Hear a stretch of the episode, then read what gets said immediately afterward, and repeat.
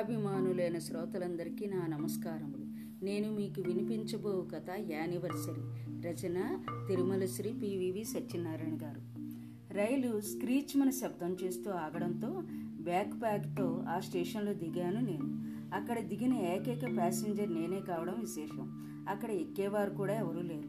ఉత్తరాంధ్రలో మన్య ప్రాంతానికి చెందిన చిన్న రైల్వే స్టేషన్ ఇది పేరు భగవతీపురం. పెచ్చులూడిన సిమెంట్ ప్లాట్ఫామ్. దానిపైన రెండు మూడు విరిగిన పాత చెక్క బెల్లలు వెళ్ళకు నోచుకొని టికెట్ బుకింగ్ గది. గది బయట సిగ్నలింగ్ పరికరాలు. రైళ్ళ రాకపోకలను గురించి తెలియబరుచుతూ మ్రోగించేందుకు వేలాడుతున్న ఒక ఇనుపగంట ఇది దాని స్వరూపం. స్టేషన్ నిర్మానుష్యంగా ఉంది. సమీపంలో చిన్న గ్రామం. దాన్ని కలుపుతూ పాముల మెలుకలు తిరుగుతూ పోతున్న ఓ మట్టిబాట అడవిలో నెలవై ఉన్న వివిధ గిరిజన తండాలకు ముఖద్వారం లాంటిది భగవతీపురం. మిట్ట మధ్యాహ్నం బుకింగ్ రూమ్ వైపు నడిచాను. లోపల పొడవుగా రెవిటలా ఉన్న సుమారు యాభై ఏళ్ళ వ్యక్తి కూర్చుని ఉన్నాడు. తెల్లటి ప్యాంటు షర్టుల పైన నల్లకోటు ధరించాడు. మెళ్ళో టై ఉంది. స్టేషన్ మాస్టర్ కాబోలు.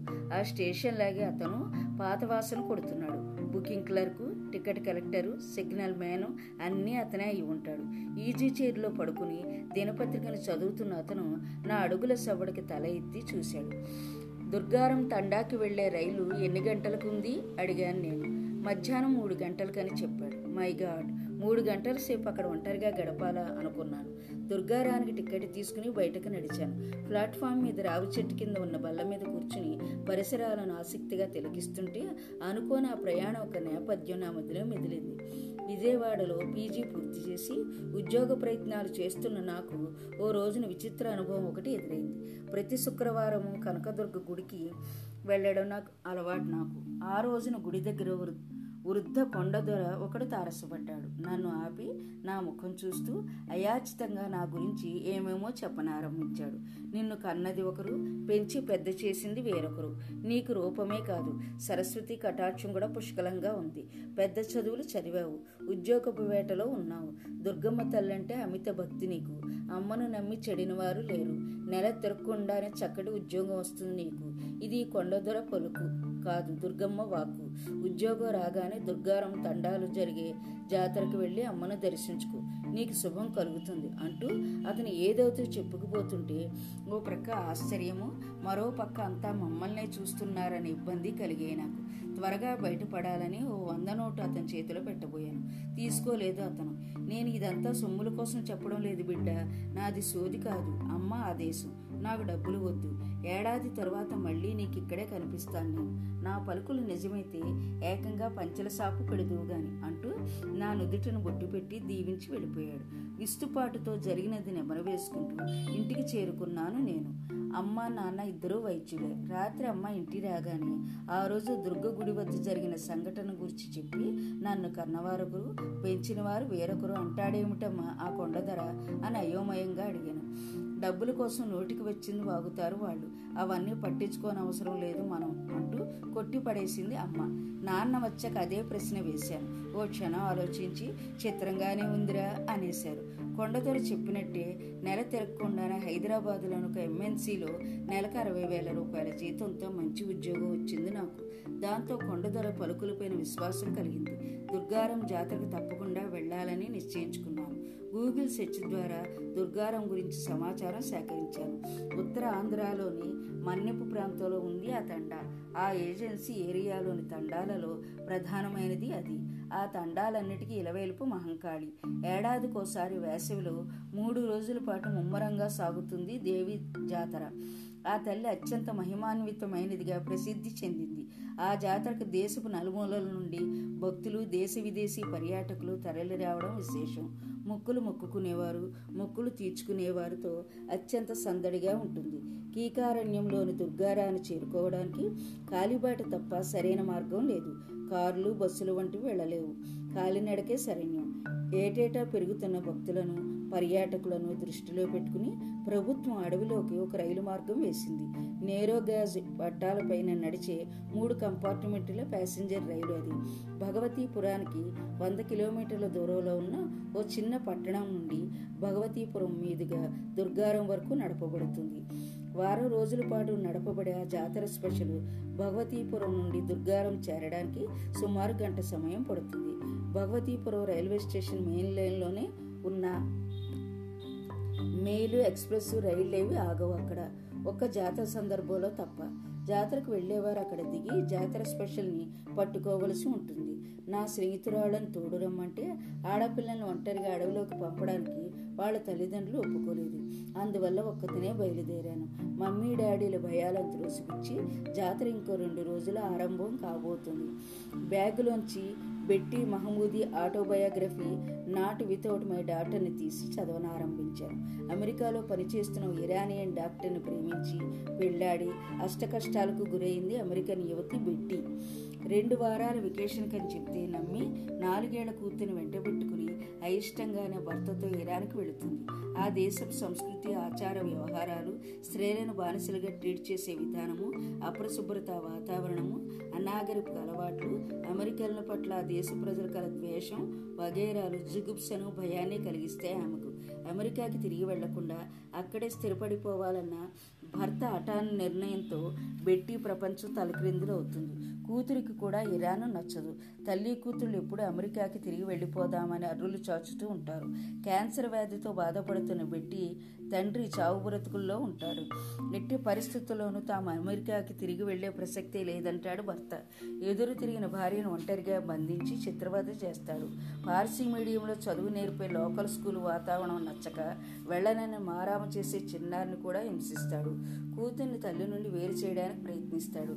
ఎలాగైనా కూతురితో ఆ దేశం నుంచి తప్పించుకుని అమెరికాకి పారిపోవాలని విశ్వ ప్రయత్నాలు చేస్తుంది బెట్టి. కూతుర్ని విడిచి తాను తప్పించుకోగల అవకాశం ఉన్నా కూతురు లేకుండా తాను తిరిగి వెళ్ళనని భీష్మించుకుంటుంది. అయాతుల్లా ఖోమిని హయాంలోని ఇరాన్ యొక్క రాజకీయ సామాజిక స్థితిగతులు కళ్ళకు కట్టినట్లు వివరించబడ్డాయి పుస్తకంలో. బెట్టి చేదు అనుభవాలను నాలుగేళ్ళ చిన్నారి గురయ్యే శారీరక మానసిక హింసను గురించి చదువుతుంటే ఎంతటి వారికైనా కన్నీళ్ళు రాకమానవు హలో అన్న పలకరింపుతో తలెత్తి చూశాను నేను. ఎదురుగా చిరునవ్వుతో యువకుడు. పాతికేళ్ళు ఉంటాయి అతనికి. ఆరడుగుల హ్యాండ్సమ్ విగ్రహం. డార్క్ జీన్స్ ప్యాంటు పైన లైట్ కలర్ షర్ట్ ధరించాడు. కళ్ళకు కూలింగ్ గ్లాసెస్ కాళ్ళకు బాటా షూస్ వీపుకు బ్యాక్ ప్యాక్ చంకన వీడియో కెమెరా వేలాడుతున్నాయి. మీరు దుర్గారం జాతరకు వెళుతున్నారా? అని అడిగాను. అవునని చిన్నగా తల ఊపాను. తాను అక్కడికి వెళుతున్నట్టు చెప్పాడు. బ్యాక్ ప్యాక్ని కెమెరాని బల్ల మీద పెట్టి కూర్చున్నాడు. నేను మళ్ళీ పుస్తకంలో తలదూర్చిపోతే ఒంటరితనపు నేస్తాను కాసేపు పక్కన పెట్టి పక్కనున్న నాతో నేస్తం కలపవచ్చుగా అన్నాడు అతను చనువుగా. నిర్మానుష్యమైన ఆ స్టేషన్లో మరో వ్యక్తి తారసపడడం ఓ విధంగా సంతోషం కలిగించింది నాకు. పుస్తకం మూసేశాను. నా పేరు కిషోర్. ఫ్రీలాన్స్ జర్నలిస్ట్ని. బేస్ కోల్కత్తా. అయినా దేశమంతా నాదే. దుర్గారం జాతను కవర్ చేయడానికి వచ్చాను. చెప్పాడు అతను. నాకంటే ఒక గంట ముందుగా కోల్కత్తా నుండి వచ్చాడట. కలుపుగోరు మనిషి కావడంతో ఉత్సాహంగా కబులు చెప్పుకున్నాం మేము. స్టేషన్ మాస్టర్ గంట కొట్టడంతో వాచ్ చూసుకున్నాను నేను. మా ట్రైన్కి ఇంకా సుమారు గంట వ్యవధి ఉంది. మరేదో ట్రైన్ వస్తున్నట్టుంది. కాసేపటికి దక్షిణాది నుండి ఎక్స్ప్రెస్ ట్రైన్ ఒకటి వచ్చి ఆగింది. అందులోంచి బిలబిలమంటూ దిగారు ప్యాసింజర్స్. అక్కడ దిగిన వారు దాదాపు ఇరవై మంది ఉంటారు. వారిలో వృద్ధులు స్త్రీలు పిల్లలు కూడా ఉన్నారు. అదంతా జాతర జనమేనని తెలుస్తూనే ఉంది. కావిళ్ళు అరటిగెల్లలు పచ్చులు కోళ్ళు పసుపు గుడ్డలు కట్టిన బిందులు వగైరాలు ఉన్నాయి. బల్లలపైన కొందరు సర్దుకుంటే చెట్ల నీడల్లో దుప్పట్ల పరుచుని కూర్చున్నారు మరికొందరు. ఓ యువజంట రెండేళ్ళ పాపతో వచ్చి మేము కూర్చున్న బల్లపైన సర్దుకుంది. ఓ వృద్ధ జంట ఐదేళ్ళ పిల్లవాడితో మాకు చెరువులో చెట్టు కింద కూర్చుంది. నేను కిషోరు లేచి వారికి చోటు ఇచ్చాము. పాప ముద్దుగా ఉంది. బుద్ధిగా కూర్చుంది. పిల్లవాడు ఆకతాయిలా ఉన్నాడు. అల్లరి చేస్తున్నాడు. ప్లాట్ఫామ్కి మరోవైపు యువతి యువకులు కొందరు నవ్వులతో కేరింతలతో సందడి చేస్తున్నారు. జాతరకు వెళుతున్న సంబరం కాబోరు కిషోర్ బల్ల మీద కూర్చున్న వారితో మాటలు కలపబోయాడు. కానీ వారి నుండి స్పందన లేకపోవడం చిత్రంగా తోచింది మాకు. పద అక్కడ సందడి చేస్తున్న యూత్ను పలకరిద్దాం అని కిషోర్ అనడంతో అటువైపు నడిచాం మేము. మమ్మల్ని చూడనట్టు వాళ్ళ ధోరణిలో వాళ్ళు ఉన్నారు. ఆ గుంపుని వీడియో తీసి వారితో మాట్లాడబోయాడు కిషోర్. వారి నుంచి స్పందన కరువైంది. వీళ్ళది సిగ్గు లేక ఆత్మన్యూనత అభావమో అర్థం కావడం లేదు అన్నాడు కిషోర్. భుజాలు ఎగురవేస్తూ. ఈ వియర్డ్ అట్మాస్ఫియర్లో గడిపే కంటే అలా బయట తిరిగి వస్తే బాగుంటుంది. స్టేషన్ నుండి బయటపడి గ్రామం వైపు నడిచాము ఇద్దరము చూ ఊరు చిన్నదైన? పచ్చని ప్రకృతి మధ్య అందమైన పొదరిల్లులా ఉంది. సుమారు వంద గడప ఉంటుంది. అందులో గిరిజనుల సంఖ్య అధికం. గ్రామం నడిబొడ్డున రావి చెట్టు కింద ఉన్న రచ్చబండ మీద కూర్చున్నాం మేము. మమ్మల్ని చూసి పరిగెత్తుకు వచ్చారంతా. ఆడ మగ పిల్లలు మా చుట్టూ చేరి నన్నే వింతగా చూడడం కొంచెం ఇబ్బందిగా అనిపించింది నాకు. బహుశా నా మోడర్న్ డ్రెస్ అందుకు కారణమై ఉంటుంది.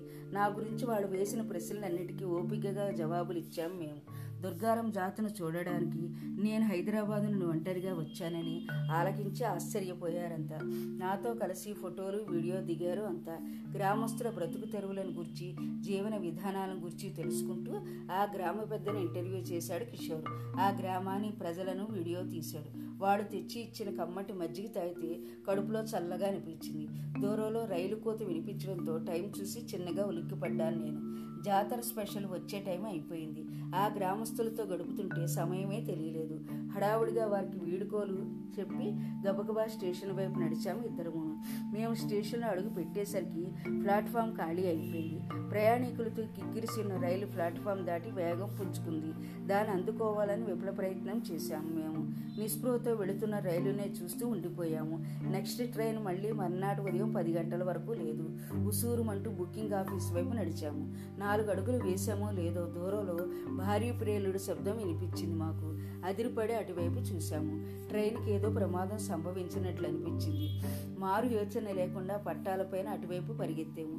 స్టేషన్ సుమారు కిలోమీటర్ దూరంలో ఏటిపైన రైలు వంతెన ఒకటి ఉంది. అక్కడ చేరుకున్న మా గుండెలు గుభేలుమన్నాయి ఆ వంతెన కూలిపోయింది. దానిపైన వెళుతున్న జాతర స్పెషల్ పడిపోయింది. చివరి కంపార్ట్మెంట్లు రెండు క్రిందనున్న ఏటిలో పడిపోతే ఇంజను దాని వెనుకనున్న కంపార్ట్మెంటు విరిగిన వంతెన పైన ప్రికేరియస్గా వేలాడుతున్నాయి. ప్రయాణికులు హృదయ విదారకమైన ఆర్తనాదాలు ఆ ప్రాంతమంతా మారుమోగుతున్నాయి. ఓ క్షణం ఏం చేయాలో తోచలేదు మాకు. తేరుకుని కంపార్ట్మెంట్లలో చిక్కుకున్న ప్రయాణికులను కాపాడదామని ప్రయత్నిస్తే దరిదాపులకు కూడా వెళ్ళలేకపోయాము మనం వెంటనే స్టేషన్ మాస్టర్ని అలర్ట్ చేయాలి. పద అని కిషోర్ అనడంతో మళ్ళీ వెనక్కి తిరిగి పరిగెత్తాం మేము. కొంత దూరం వెళ్ళాక హఠాత్తుగా ఆగి నా వంక చూశాడు కిషోర్. విధి విలాసం చిత్రమైంది సుమ. మనకి ఇంకా ఆయుష్ ఉండడం వల్లనే రైలు మిస్ చేశాం మనం అన్నాడు. నిజమేన అనిపించడంతో భయంగా గుండెపైన చేయి వేసుకున్నాను నేను. మేము రొప్పుతో అందించిన సమాచారాన్ని ఆలకించిన స్టేషన్ మాస్టారు నాకు ప్రేలుడు శబ్దం ఏదీ వినిపించలేదే అన్నాడు తాపీగా. మాకు వినిపించింది. సంఘటనా స్థలానికి వెళ్ళి చూసి వచ్చాం మేము. వంతెనతో పాటు రైలు కూడా కూలిపోయింది. ప్రయాణికుల ఆర్తనాదాలు మిన్నంటుతున్నాయి అన్నాడు కిషోర్ విసుగ్గా. వెంటనే రిలీఫ్ టీమ్స్ కోసం ఫోన్ చేయండి. నేను గ్రామస్తులను అలర్ట్ చేస్తాను. ఆగవయ్య మగడ జాతర స్పెషల్ ఇంకా రానేలేదు. దాన్ని మీరు మిస్ చేయడం అది ప్రమాదానికి గురి కావడం చిత్రంగా ఉంది. అన్నాడు ఎస్ఎం. ఆ రోజు జాతర స్పెషల్ గంటలేటని గంట లేటని సాయంత్రం ఐదు గంటలు కానీ రాదని అతను చెబుతుంటే అవాక్కయ్యాం మేము. నో మేము అబద్ధం చెప్పడం లేదు. ఆ ప్రమాదాన్ని మేము కళ్ళారా చూశాం. దాదాపుగా అరిచాడు కిషోర్. సంశయిస్తూనే మా వెంట పరిగె పరిగెత్తాడు ఎస్ఎం. అయితే సంఘటనా స్థలానికి చేరుకున్న మేము గొప్ప షాక్ గురయ్యాం. ఆ వంతెన కూలిపోలేదు. చెక్కు చెదరకుండా ఉంది. రైలు కూడా లేదక్కడ. కిషోర్ నేను అయోమయంగా ముఖాలు చూసుకున్నాం. మీరు హర్రర్ సినిమాలు ఎక్కువ చూస్తారా? మా వంక అదోలా చూస్తూ అడిగాడు ఎస్ఎం. బట్ సార్ ఇక్కడ ఈ వంతెన మీదే ఆ ఘోర దృశ్యాన్ని కళ్ళారా చూశాం మేము అన్నాడు కిషోర్. అవునన్నట్టు తలుపాను నేను. It's nothing but illusion. స్వగతాలు అనుకుంటూ వెనుదిరిగాడు ఎస్ఎం. అయోమయంగా అతన్ని అనుసరించాం మేము. గదికి తిరిగి రాగానే మమ్మల్ని కూర్చోమని సైగ చేశాడు ఎస్ఎం. ఓ క్షణం మా అంక నిశ్చితంగా చూసి అన్నాడు. మీకు విషయం తెలుసా? ఇవాళ మధ్యాహ్నం పన్నెండు గంటల తర్వాత ఏ ట్రైను రాలేదు ఇక్కడికి. సో అందులోంచి ప్రయాణికులు దిగడం అనేది కేవలం ఈ భ్రమ. నోళ్ళు వెళ్ళబెట్టాం మేము. భ్రమ ఇద్దరిని ఒకేసారి ఆవరిస్తుందా? ఓ క్షణం ఏదో ఆలోచిస్తూ ఉండిపోయాడు అతను. తర్వాత కోర్సు కొన్ని ఏళ్ళ క్రితం అదే వంతెన పైన ఘోర రైలు ప్రమాదం జరిగిన మాట వాస్తవమే. కానీ ఆ దృశ్యం ఇప్పుడు మీ తాజాగా కనిపించడం అనేది ఐ సింప్లీ కాంట్ బిలీవ్. ఆశ్చర్యంతో చూసాం మేము. అన్నట్టు ఈరోజు ఆ యాక్సిడెంట్ యొక్క యానివర్సరీ. అందువల్ల లోకల్ న్యూస్ పేపర్స్ దాని గురించి విపులంగా రాశాయి అంటూ ఆనాడు తెలుగు దినపత్రిక ఒకటి తెచ్చి ఇచ్చాడు ఎస్ఎం. ఆ రిపోర్ట్ను ఆతృతగా చదివాం మేము. సరిగ్గా ఇరవై ఏళ్ళ క్రితం అదే వంతెన కూలి జాతర స్పెషల్ ఘోర ప్రమాదం జరిగింది. అందులో ఇద్దరు చిన్నాలు తప్ప ప్రయాణికులంతా మరణించడంతో అది గొప్ప సెన్సేషన్ అయింది. ఆ రోజు ఇరవయో వార్షిక కావడంతో స్థానిక పత్రికలు దాని గురించి బ్లాక్ బోర్డర్స్తో ప్రత్యేక కథనాలు ప్రచురించాయి. ఆ దుస్సంఘటనలో ప్రాణాలు కోల్పోయిన వారిలో కొందరు ఫోటోలు కూడా ప్రచురింపబడ్డాయి. వాటి వంక చూసిన మేము ఉలిక్కిపడ్డాము. వాటిలో ఎక్స్ప్రెస్ నుండి దిగి ప్లాట్ఫామ్ మీద కూర్చున్న వారిలో కొందరు ఫోటోలు కూడా ఉన్నాయి. ముఖ్యంగా మేము కూర్చున్న బెంచ్ పైన ఆసీనులైన యువజంట వృద్ధ జంటలు ఇట్టే గుర్తుపెట్టాం మేము. మాస్టారు ఎక్స్ప్రెస్ నుండి దిగిన జనంలో వీళ్ళున్నారు. ఈ జంటలు రెండు మేము కూర్చున్న బల్లపైనే కూర్చున్నాయి. ఎగ్జైటింగ్గా అన్నాడు కిషోర్. అవునన్నట్టు తలుపాను నేను. ఈసారి ఆశ్చర్యపోవడం ఎస్ఎం వంతైంది. అదే నిజమైతే ఇది గొప్ప అద్భుతమేనే చెప్పాలి. లోగడ పేరా నార్మల్ ఫోర్సెస్ గురించి కొన్ని కథలు చదివాను నేను. మీరు చెబుతున్నది వింటుంటే వాటిని నమ్మాలనిపిస్తుంది సుమా అన్నాడు. పత్రిక లోపల పేజీలో ఆ ప్రమాదంలో బ్రతికి బయటపడ్డ పిల్లల ఫోటోలు కూడా ప్రచురింపబడ్డాయి. వాటిని చూడగానే సంభ్రమంతో ఓ అన్నాను నేను. అప్రయత్నంగా. కారణం ఆ చిన్నారులు మా బెంచ్ పైన కూర్చున్న పాప బాబే. ఆ పసివాడి ఎవరి తాలూకు ఏ ఊరికి చెందినవారో తెలియక ప్రభుత్వం వారిని చిల్డ్రన్స్ హోమ్కి తరలించినట్టు రిపోర్టులో ఉంది. పత్రిక అంతటితో ఆగలేదు. ఇప్పుడు ఇరవై ఏళ్ళ తర్వాత ఆ పిల్లలు పెద్ద ఎలా ఉంటారోనన్న చిత్రకారుడు ఊహాగానంతో వారి కంప్యూటర్ జనరేటెడ్ ఫోటోగ్రాఫ్లను కూడా ప్రచురించింది. కుతూహలంతో వాటి వంక చూసి నేను తుళ్ళిపడ్డాను ఆ ఫోటోలు నాది కిషోర్దీని. కథ అంతా విన్నందుకు మీకు నా ధన్యవాదాలు.